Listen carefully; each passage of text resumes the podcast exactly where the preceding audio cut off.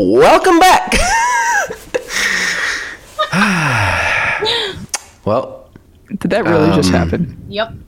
yes. Unless this is all a dream.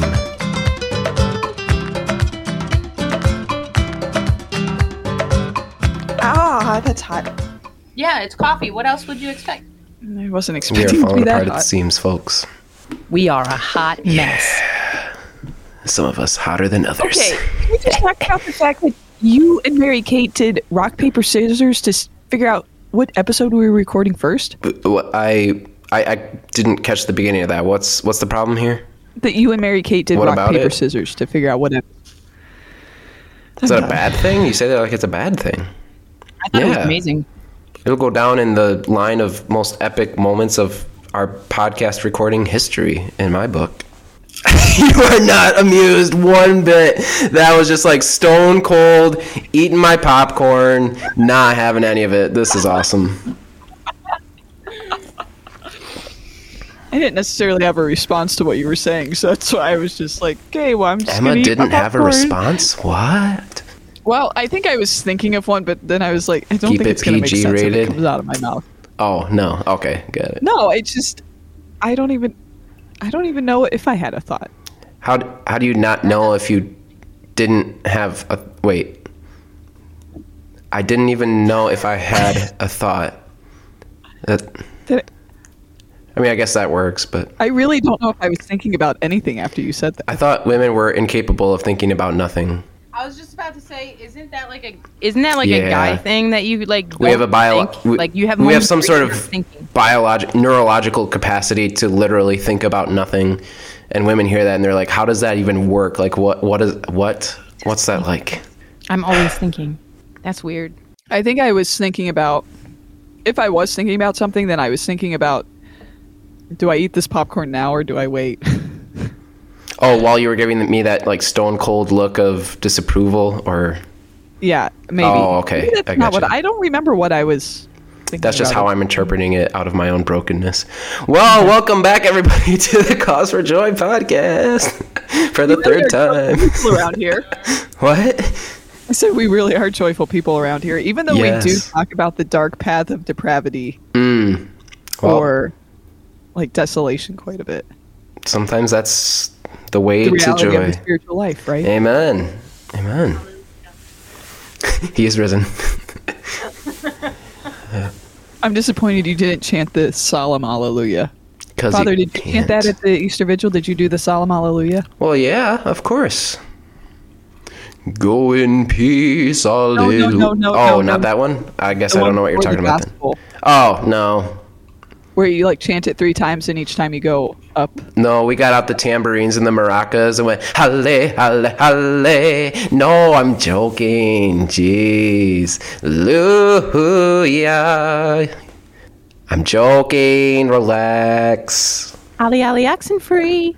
Yes, something like that. So here we are, beautiful Saturday morning, ladies. Good to be with you for this next episode of the Cause for Joy podcast.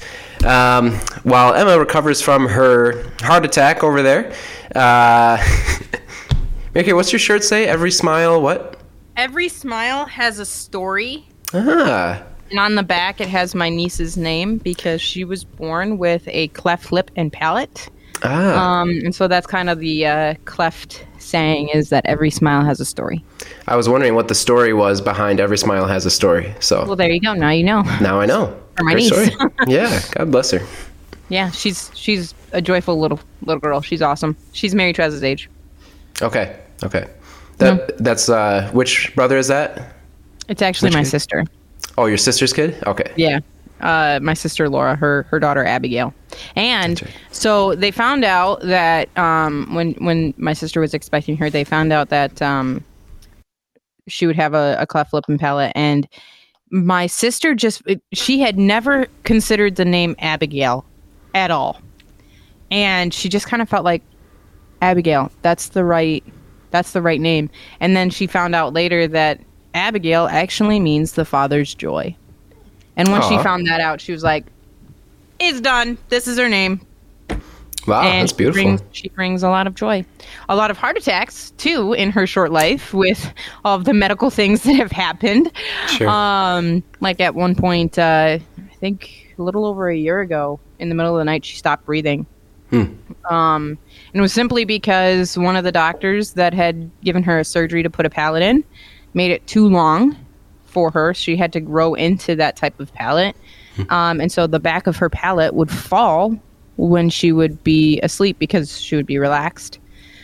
Um, and so that happened and she stopped breathing. And so my sister, until like for like two hours while they were getting her to the emergency room and whatnot, had to hold her jaw like forward so that that would stay open and she would keep breathing. Um, so yeah, it's it's been an intense three years for Abigail, um, but she's she's doing way better and she's she's growing into her palate and uh, she has a she has a trach, but um, she's pretty much almost done with having the trach. So I didn't expect to you know get into this, but yeah. So Hey, yeah. No, God bless her. Abigail's and-. Yeah, God bless her parents, and that that is beautiful. Abigail being joy of the father. I, I'm just trying to think etymologically, like Abba, maybe like that. Maybe that's the Ab, and then That sounds Yeah. yeah. oh, that's beautiful. I never knew that. So, well, Mary Kate, I think you've got the uh, topic for us today. my water out, Emma. oh my goodness, what is going on over there? Emma just said it's better than goat. Is it though? Yes. Well, the name Mary okay. yes, yes, it is. Okay. Name literally means goat, which is but goat. Okay. Yeah. Goat, joy of the father. I mean, it, it's kind of a toss up. I mean, But okay. That was better. Wait, wait, wait. What about the screaming goats? yeah, I've given up my screaming goat days. I deleted the app from my phone. I'm now a more mature person, so I, I can't go into those childish antics of. Yeah, that's a that's a bold face lie. Um, I can't. Did you hear me saying? Could you hear me saying over here, like, but are you really? Yes, yes. Yeah. Okay. Yep. Anyways, all right. Well, are you okay? Yeah, just uh, stretching my face here. No worries. so the topic. Mary Kate. Mary Kate. Before we get to the topic, sent Drawing this Pauline and I a video, and it's Who's all about Pauline? what what introverts do when they're alone. Hmm. And she's like, "Does this really happen?" So one of them was like, you sit there with your arm just raised randomly. The other one was you pretend that you're giving a TED talk. Uh, what else? Oh, another one you remember like an old memory from middle school or whatever, and you just make a reaction like, "Oh, yeah, no." Uh, what was it? There was one more, There's a few. and I'm like, I don't want to really admit to the ones like if I- this is really true. I'm an introvert, and the only one I can relate to is the TED Talk, but that's because I literally preach for a living, so I'm always constantly practicing preaching stuff. But Right. the other thing, I saw a meme one time, and it was like an introvert throwing a party, and somebody had blown up these balloons that are like in the shape of different letters, and they put it on uh, the wall for this party. Please leave by nine. yes. Which, yeah, if I was to run a party, like those would be the balloons on the wall. Except the other week when we were christening your house, I didn't leave until like eleven thirty. Eleven. That's probably the latest that I stayed. You've never stayed that late. Party animal. You also live closer, so man. yeah. Anyways, but then yesterday was it yesterday that I sent a picture of me holding my arm up in my office. Oh, jeez. Anyways, That's not an Uh, introvert thing. That's just weird. yeah. I really don't necessarily do that. I just purposely did it because Got it. I was just being sassy. Anyways, all right, topic time. Mary Kate, you've got the topic. I do. So, this is the season of first confessions, first Holy Communion, confirmation. And so, I kind of want to just talk about how do we prepare our young people for these sacraments because these are all very important sacraments.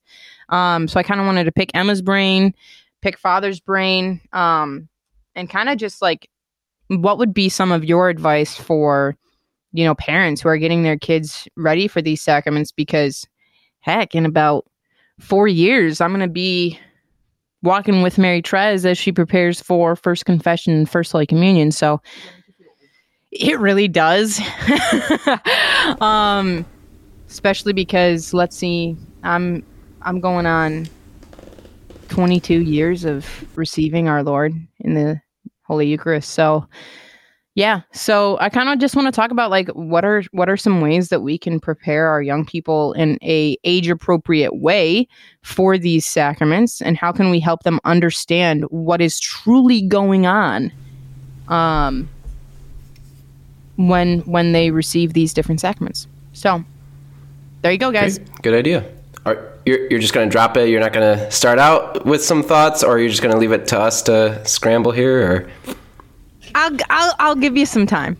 Okay. Uh, so I guess kind of my my thinking is, you know, as a mom, like I'm I'm preparing my daughter from the time she's born. I'm preparing my sons from the time they're born to receive these sacraments, but it's kind of a slow walk. And then it gets to the point where they're, you know, six, seven years old, and it's like, okay, now it's like it's go time. Like, what do we need to know to help them understand? Um, so like one of the things that we do with Mary Trez now is when we're getting ready for mass on Sunday mornings. If we have anything on the TV, it's going to be something like Veggie Tales or like something about the saints. Like we've got a few DVDs that are like about St. Patrick and St. Nicholas and, and whatnot. Um, and she knows Sunday morning, we're not watching Paw Patrol. Okay. We're watching something that has to do with Jesus. Um, and then she knows where are we going? We're going to see Jesus. It was really funny because during the Triduum, we were going to see Jesus like three days in a row. And so like it got to the point where she was just like, Yeah, we're going to see Jesus. We're I mean, we're leaving the house. Obviously, we're seeing Jesus. Um, and so she gets excited because on Sunday mornings she knows she's going to see Jesus. Um, and she she gives him kisses, you know, before before she goes to sleep. And so it's a slow build right now. Um, but I'm also kind of anticipating, okay, what's it going to be like when we hit that go time? When it's like, okay, this is how you make your first confession. This is how you receive our Lord in the right way in the state of grace. Um, and one of the things that really hit me was last night we had our, our faith formation meeting for the cathedral. And they were talking about how um, at first for for the last couple of years what they've been doing is they've been having first confessions and then it would be like months until first holy communion. And this year what they're doing is next friday they're going to have the young ones receive their first confessions. And then literally a day and a half later they're receiving their first holy communion. So they make that connection. I have to be in the state of grace to receive jesus which i think is really important for little kids to understand because they've got a, a small attention span. And so they're not going to they're not to realize oh hey um, especially if their parents are kind of just doing this as a um, what's the word I'm looking for? Um, just kind of like checking the box type yeah, of thing. Yeah. Um, and so uh, I think it's really important to for them to make that connection um, with confession and First Holy Eucharist. And so, as a mom, as I start to prepare my heart over the next few years for my kids to receive these sacraments, I'm making these connections and I'm making like okay, how can I prepare my kids? And and I really think that's an important one is is making that connection between confession and and First Holy Eucharist. Uh, something that um, so for me i have a i have a huge heart for like adult formation right uh, and particularly like parents uh, but i mean but any adult like that's kind of my go-to and uh, when i'm especially if i'm teaching like baptism prep so i know this isn't like first communion or first reconciliation uh, but i always ask the parents why are you doing this you know uh, why are you doing this so i think something you know if you're a parent and you are preparing your child to receive uh, First Holy Communion, First Reconciliation. Confirmations are kind of on a pause right now, unless you're like an adult. So, like, not necessarily the same thing would go with confirmation too. But you could spend some time um, reflecting on why are why why is this important for your child to go through this, right? Um, because it's it, it's not just a checking the box; it's a modeling from the parents, right? Um, for for your own like the parents' own spiritual growth too, and it's a it's a good time to uh, refresh and remind uh, the parents how important this is in their spiritual journey as well, right? Uh, you know, I know Pope Francis talks so much about the domestic church and and fortifying the family, right, with with faith. Uh, it's it's not just something that you send your kids through, uh, but how can we go through this together? As Mary Kate, I really liked how you were saying, like, how are you in these next couple of years preparing your heart, preparing your soul for your daughter to receive these sacraments, um, to be that model. So I think it, um, you know, from from my standpoint, it's okay. How can we help uh, journey with the parents uh, for them to to kind of revisit the importance for them, um, and and h- how can they model that in the home life, right? Um, so those are some initial thoughts. Well, and what that brings up for me is last night. So when when I go to the faith formation meetings, I'm there for youth ministry. So it always kind of opens my eyes a little bit when the catechists start talking about their their catechism classes with the younger kids. Um, and one of the things that they said they, they have been doing with the parents is they gave them questions. And I think they had like two separate sets of questions, like one for the parents and one for the kids. And they they asked the parents honestly like okay what doesn't your child know? What do you need to go over with them? Because you're the primary teachers of the faith. You need to make sure that they know this. And then they honestly asked the parents do you feel that your child is ready to receive these sacraments? And a few of the parents said you know mm, maybe not quite yet. Maybe we've got a little bit of work to do. And honestly i love that because they're being honest with themselves, they're being honest with the parish, because your kid has to be in the right state of mind to receive these sacraments. Um, and so I really I love that um, that the parents were being honest with themselves and honest with the parish, and and it's not necessarily a bad thing um, because each kid is different. And so it's not a, a reflection on the kid, it's not a reflection on the parents. It's just what do we need to do to get our kid there? Um you know because like i said every kid is different. They're all going to learn at different speeds. They're all going to learn in different ways. And so i think that's really important is to to walk with the parents. Um and i think that's something they've especially been doing a little bit more recently at, at our parish. Yeah, that was what I was going to talk about because um, we have some good catechists here who um, do classes with the little kids and and we use the program of the uh, catechesis of the good shepherd. So we've got like the atrium set up and they have a really good way of showing them a lot of different visuals or a lot of like I, I think when it comes to eucharist they talk a lot about like vine and the branches and like jesus's divine life in you. And so the catechists do a good job of, of teaching things to the kids. But then i've got the adults um, because they're being we have kind of like a formation session with them while their kids are getting uh, taught. And you know, just like kind of what we're saying, I, I think that unless you get the parents on board themselves, um, it's not necessarily going to be helpful to just keep pouring into these kids if and this is you know the cynical side of me coming out but it's like you can go through all the great programs and then they get their first communion.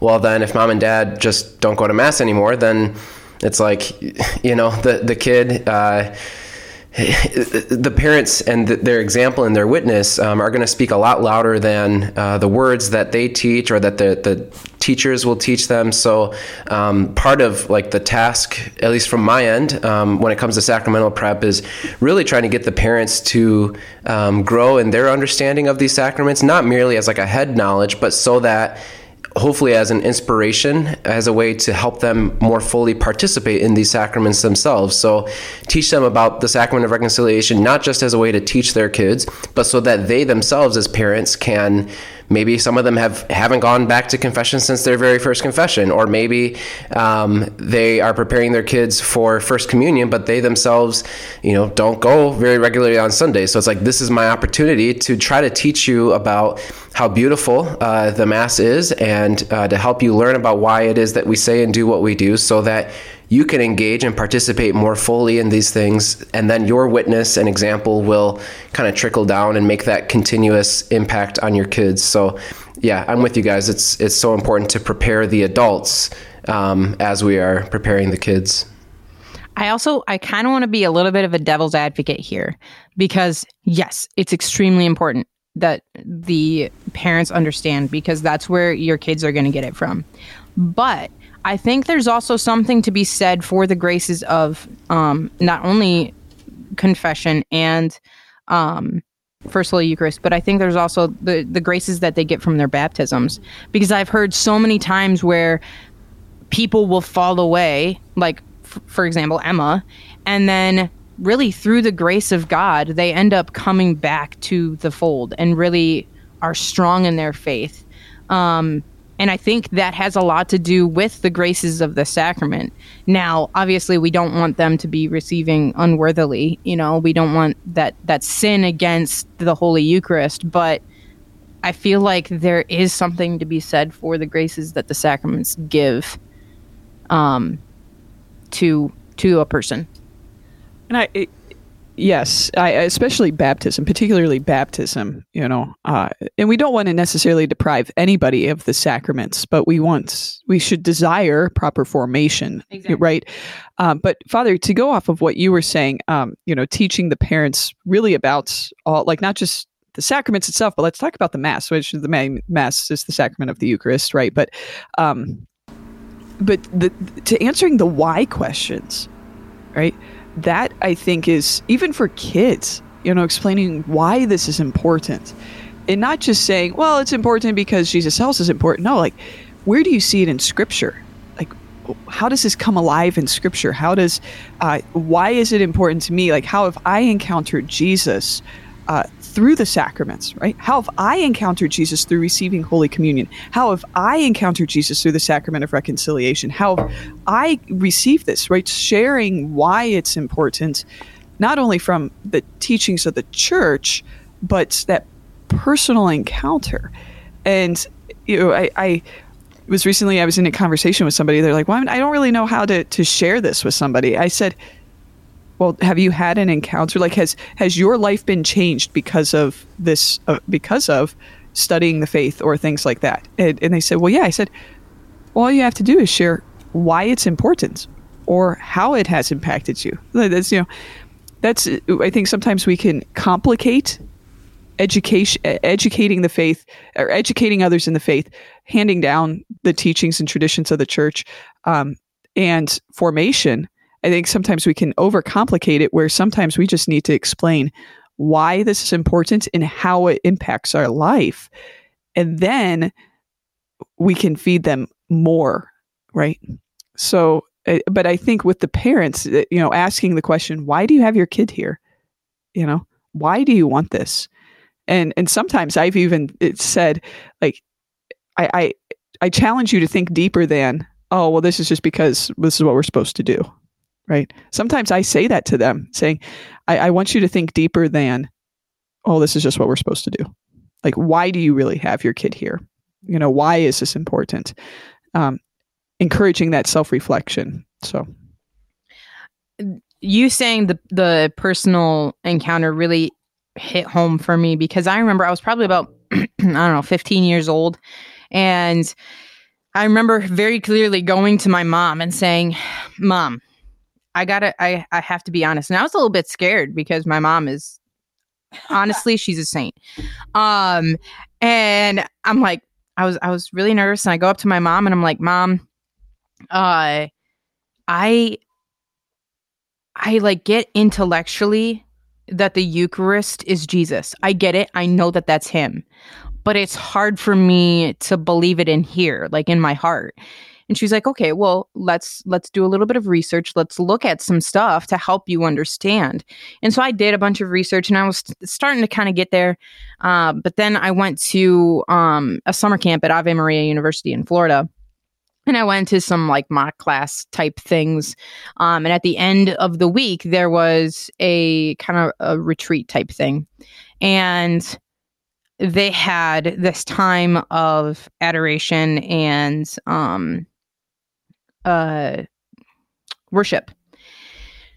And the priest invited all of us to come forward and kneel along, you know, the step and and to really be encountered by Christ. So he would bring the monstrance to every single one of us. And when he stopped in front of me and Christ was there in front of me, that's when it clicked. That's when the encounter happened and I, and that's when it was for me it was like this is truly God, like my Lord and my God. Um and so you have to have that encounter. Um and you're not going to have that encounter unless you're actually searching. You you have to be searching for that relationship with with Christ. Um and so I think it's really important for the parents to to actively be working on their relationship so they can show their kids how to actively work on their relationship with Christ. Yeah, and maybe um, I mean, as a parent, you know, I, I would be open to your your feedback or your um, suggestions on how to do that because like as a priest and you know emma you work at a parish i know you both work at a parish but it's like our responsibility should be to be able to equip parents um, for for those different things. And so um, if, if you are looking to the parish to help you in that mission like what are things that we can do that are like actual practical helps for parents is like a question that i have on my heart. Yeah. Well and, and i what i was just going to say too is that um, I think at, at least in sometimes in, in parishes, I've seen this where education and encounter are separated, uh, where they actually go hand in hand, right? Education and encountering the Lord go hand in hand. We can't just, you know, bring people together uh, and then not offer some sort of formation, but also look at it as a point of encountering Jesus, right? Like that the focus is always on Jesus. So, um, I, I I'm a huge I'm a huge advocate for Eucharistic adoration. You know, uh, exposing people to our Lord in that capacity it can have monumental like effects on their personal growth, right? Um, offering the sacraments, making the sacraments, like you start with the sacramental life of the church, right? Like just making the sacraments readily available to people. Um, introducing them to say, like, if in a formation session, right? If able to, have our Lord exposed in the monstrance and say, okay, you know, we're going to end, uh, we're going to end first Holy Communion um, prep, whatever you want to call it. Uh, by going into the church, we're going to have maybe a half hour or 20 minutes of Eucharistic adoration, right? And maybe you pray a chaplet of divine mercy with them, introducing them to that prayer, right? Uh, or maybe you pray a decade of the rosary together. Or even if you can't have Eucharistic adoration uh, with Jesus exposed in the monstrance, maybe say, okay, we're going to go to the chapel, we're going to go to, to the church, uh, we're going to be in the presence of our Lord in, in the tabernacle, right? Uh, and we'll pray together, right? You know, so using those moments like keeping Jesus at the focal point, right? But getting them in the church as often as possible, right? Just to be before our Lord uh, in in the Eucharist. Uh, I mean, He's with us everywhere, but there's something very special about being with Him, abiding with Him uh, when He is really there in the Eucharist, right? Uh, so just things like that. You know, don't be afraid of Eucharistic adoration, uh, it's or to to expose your families, to expose your kids to our Lord in the Eucharist. Uh, practicing prayers together. Um, simple prayers. They don't have to be a lot, or maybe litanies. The litany of Saint Joseph is beautiful. Uh, you know, so just starting to introduce some of these rich prayers can help ignite that flame of faith uh, to continue right in the sacramental journey. So I think for me, that's one thing that pops into my mind. It's funny that you say, you know, practice these prayers because from the time the kids were, were really little, um, we always do night prayer with them. And we were on our way to Frankenmuth the other day, um, just for some hanging out time as a family. Um, cause Jason's had this week off from, from school, um, work school, cause he also has school school. But um, so we're we're driving to Frankenmuth, and all of a sudden, Jason and I realize that Mary Trez is in the back seat chanting the canticle from night prayer because that's part of our, our nighttime prayer with them before bed. So she's in the back going, Protect us, Lord, as we stay awake. Watch over us as we sleep. That awake we may keep watch with Christ, and asleep rest in his peace. And then she's saying, she's singing it in this little tiny voice. And Jason and I were like, yes, it's working. and so, honestly, just doing those repetitive prayers before bedtime or you're doing you know grace before meals they're going to catch on. It's it's it doesn't have to be this huge thing but if you make it a part of your daily life it's just that's life. When i was growing up if something was lost we prayed to saint anthony. Tony tony look around find what's lost and can't be found. So now the very first thing i think of whenever i can't find something like yesterday i had to go to the faith formation meeting and my kids had gotten a hold of my shoes and couldn't find them and I'm just like, St. Anthony, where the heck are they? And probably within a minute I had found them. Um, and so it's if you, if you just make it a part of your daily life, it doesn't have to be some huge thing. Um, the kids are going to catch on. Even introducing the practice of just uh, reading the daily readings as a family.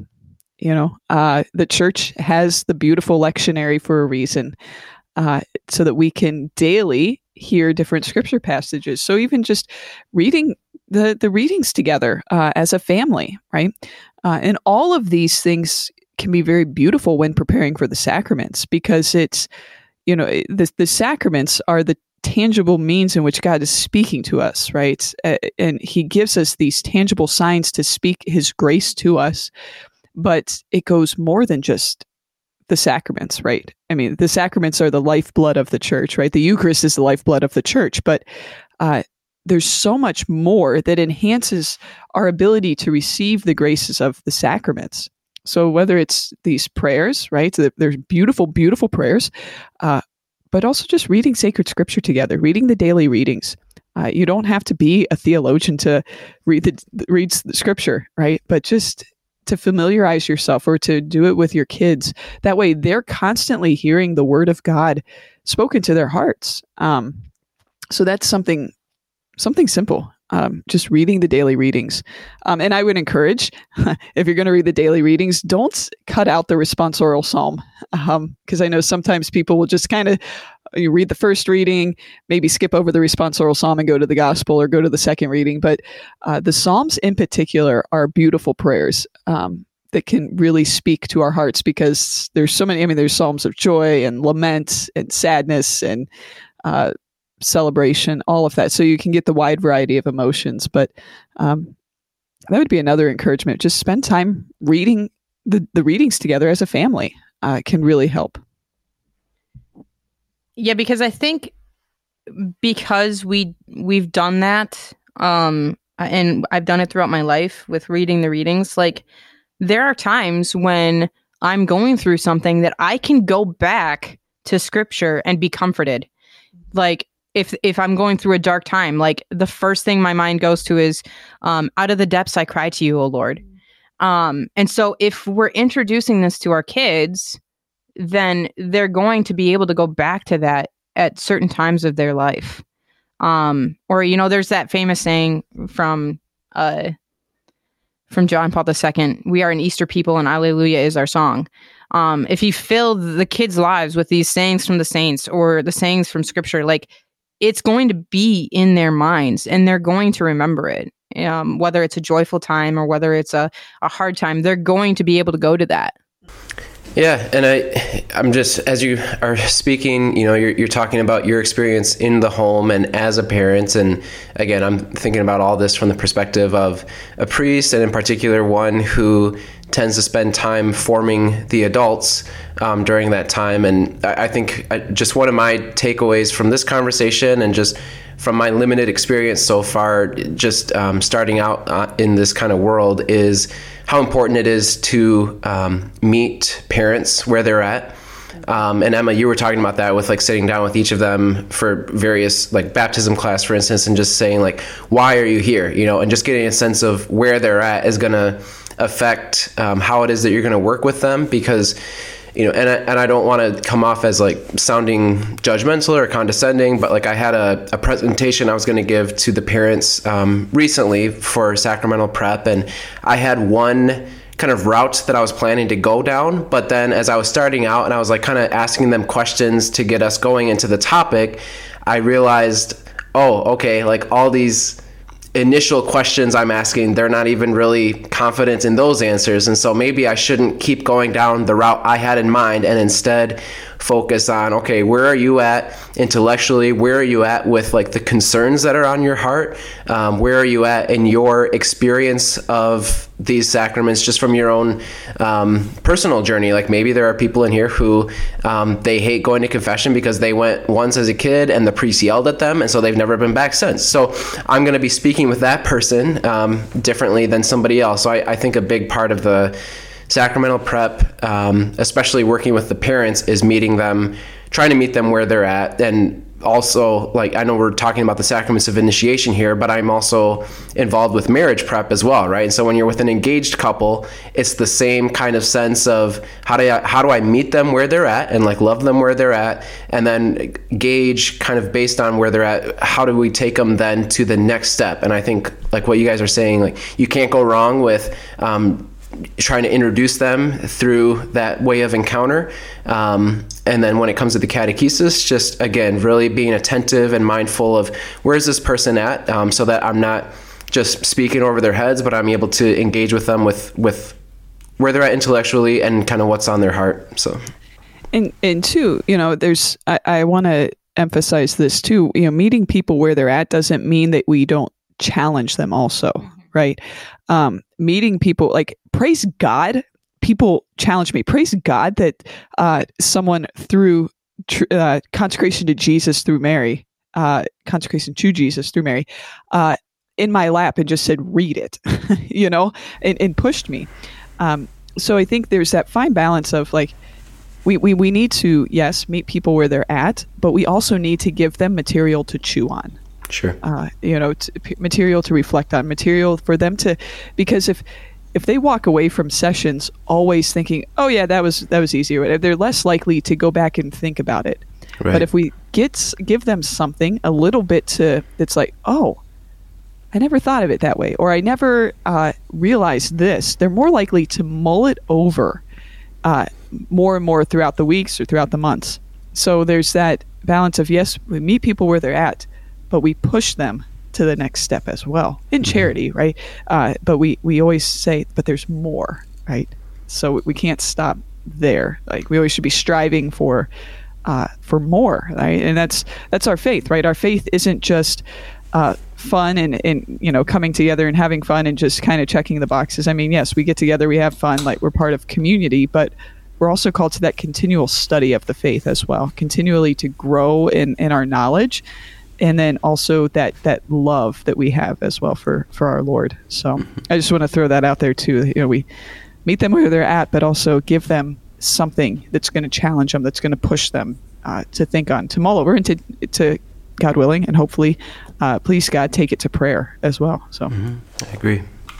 Yeah, something I just started with my youth ministry kids is I've started challenging challenging them to figure out how to live for Christ because I was telling them the other day, I'm like, yeah, we come here and we have fun and we have discussion and whatnot, and we spend some time in in the chapel. But ultimately, you guys need to remember why we are here in the first place, and that is for Jesus.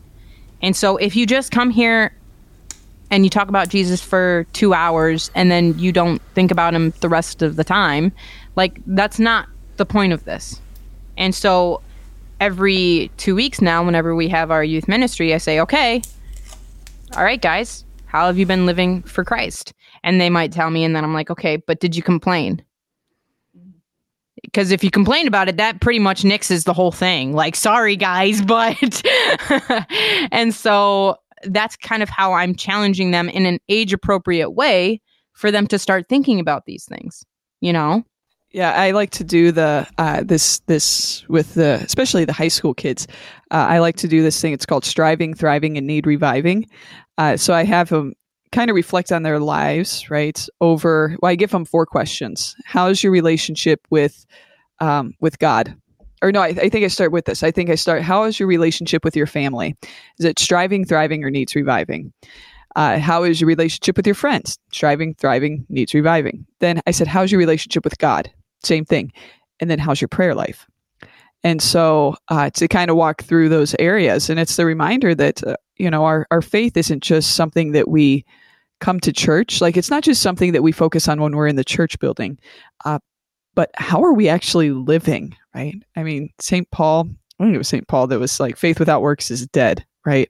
I think it's James. Maybe it's James. Yeah. Okay. As Father Kevin Mouse James. They all, you know, St. Paul would echo it and agree with it too, right? And so would Jesus. Uh, that it's our faith isn't just something that we do on Sundays, right? Or we just do when we're at sacramental prep or we uh, do when we're in the four building, like four walls of the church building. But it's truly how we live. We should always be striving to uh, grow in virtue, right? To mold our hearts and our minds uh, to that of Christ, um, and, and, to to be able to live that. So it's not just, oh, I'm a Christian, but you know I'm going to complain, right? Or I'm a Christian, or and I'm going to you know have angry thoughts about some other person. And I mean, we're all guilty of this. Like we, this is you know we all, uh, like we all are fallen creatures. But how do we uh, how do we continuously ask for the grace from the sacraments to form our conscience, to form our hearts, uh, to make it practical, to have those encounters with Jesus every day, right? And so to use the resources that the church gives us, but then also the uh, asking for the grace to make it applicable, right? For the Lord to work through us, and that's different for everybody. This is completely off topic, but you said you know Paul would agree with James. Um, it reminded me of this this passage from Galatians where Paul writes, "And when Cephas came to Antioch, I opposed him to his face because he clearly was wrong." and that's probably one of my favorite Bible verses is Paul just calling out Peter. And I, I think it's like about like circumcision or something like that. But I just love that, that St. Paul is going to call out St. Peter because it's, to his it, face. It's, it's pretty much known that they were they were they had the same personality and a lot of times people with the same personality are going to butt heads and so I, I read that one time because I think it was like a daily reading, and I was reading the daily readings, and I busted out laughing. I'm like, I can't believe he just said that. I opposed Cephas to his face because he was wrong. Clearly.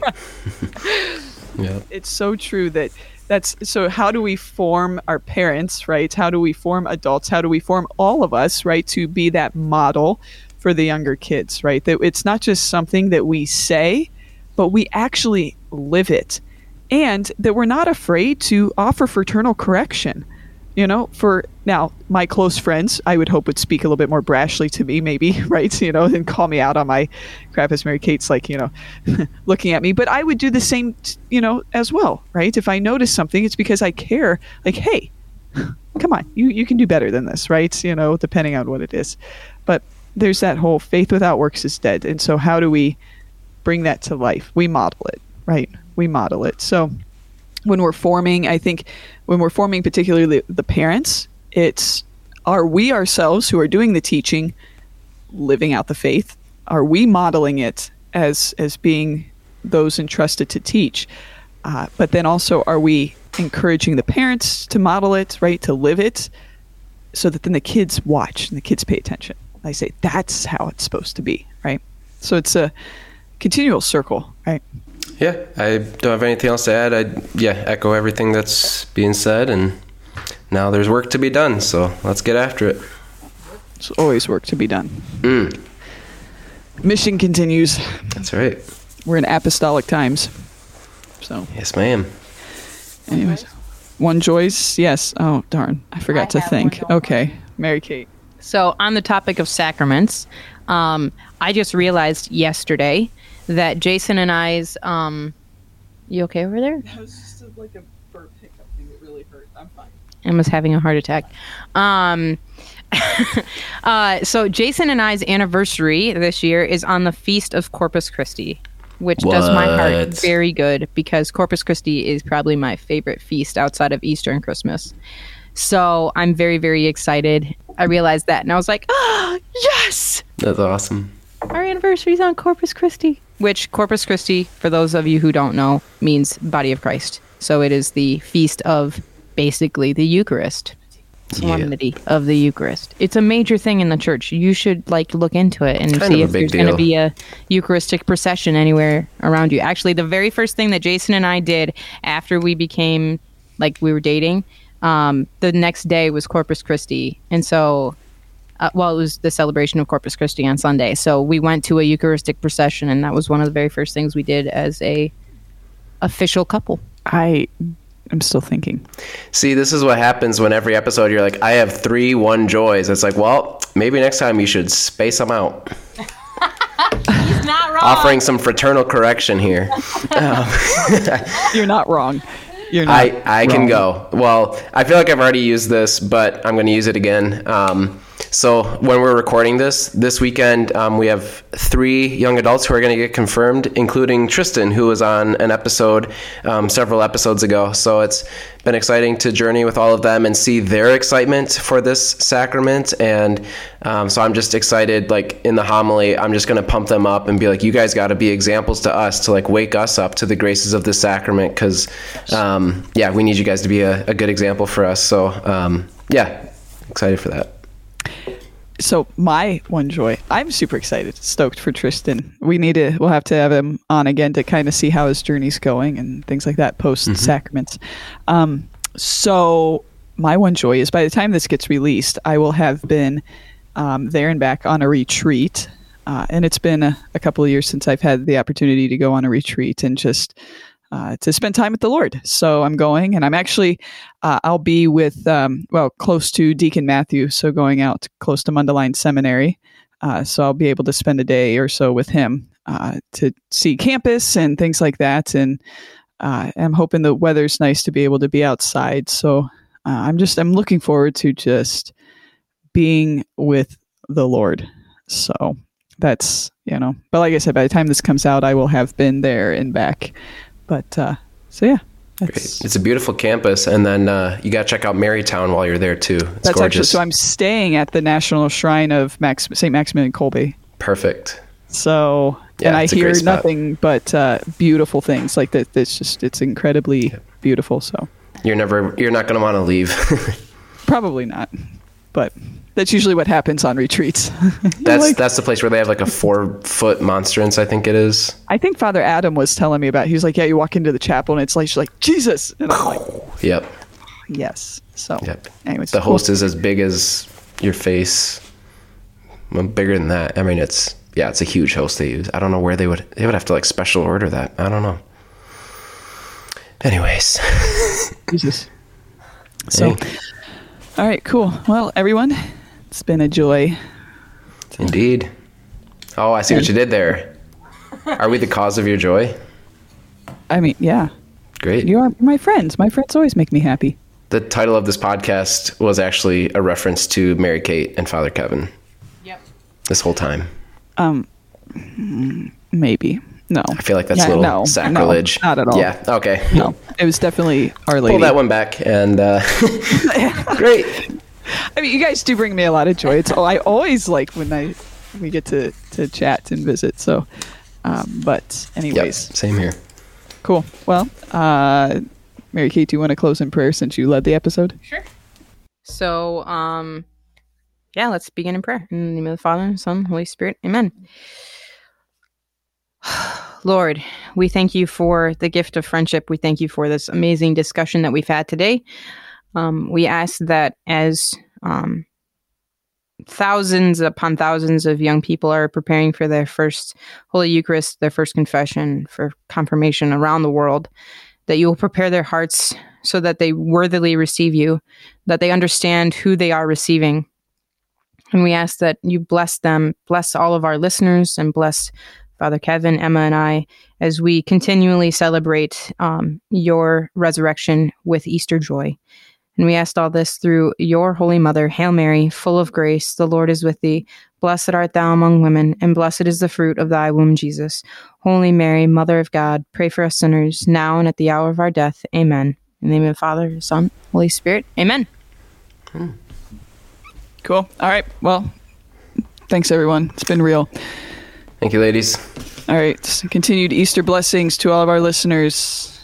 Let's get to work. Peace Bye.